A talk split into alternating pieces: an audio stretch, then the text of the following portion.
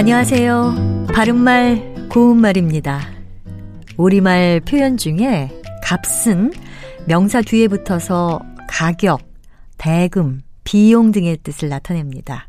물값, 옷값, 집값 같은 것은 각각 물과 옷, 집의 가격을 뜻하지요.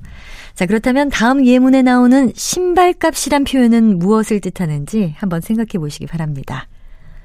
나에게 그 사람을 소개해 준다면 신발값은 톡톡히 쳐서 주겠다. 이 예문에 나오는 신발값은 신발의 가격이 아니고요. 심부름하는 값으로 주는 돈을 말합니다. 이것은 신발차라고도 합니다.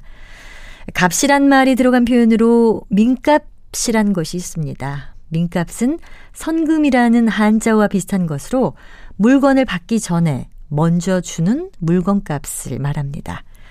또 어떠한 말을 한 보람이나 그 말에 대한 대가를 두고 말값이라고 하는데요.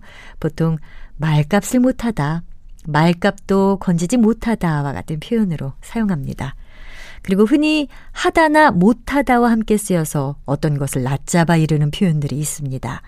나이값이나 덩치값 같은 것인데요. 나이값은 나이에 어울리는 말과 행동을 낮잡아 이르는 말이고요. 덩치값은 몸집에 어울리는 말과 행동을 낮잡아 이르는 말입니다. 제발 나이값 좀 해라. 덩치값도 못하고 조그만 녀석에게 졌다. 이렇게 말할 수 있습니다. 바른말 고운말 아나운서 변희영이었습니다.